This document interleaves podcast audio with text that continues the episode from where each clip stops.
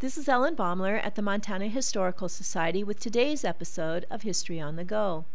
On Christmas morning in 1914 at 10 o'clock, the 15 bells in the St. Helena Cathedral spire rang out for the first time, inviting all to the dedication Mass. 1,500 people filled the sanctuary to capacity. The service culminated a six year building project and was still unfinished, but the community did not seem to notice the lack of stained glass windows and statuary familiar today. The Right Reverend Bishop John B. Carroll conducted a memorable service, noting the absence of the two major contributors. Peter Larson, who died in 1908, was one major donor, and Thomas Cruse was the other. Cruse, who had died a few days before, gave $100,000 toward the building costs and paid for the 15 bells in memory of his daughter Mamie. The day after Christmas, the first Requiem Mass in the new cathedral was sung for him.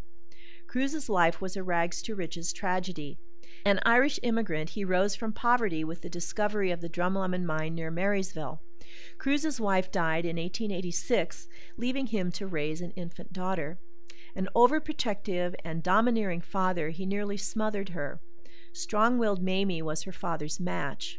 Three times married, twice divorced, and estranged from her father, she died in 1913 at 27.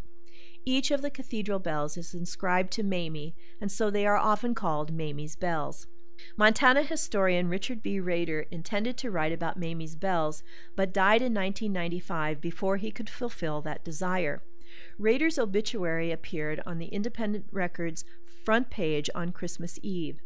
By the strangest coincidence, next to his picture was the story of Mamie's bells. This is Ellen Baumler at the Montana Historical Society. Visit us, become a member, and show your love for Montana's heritage.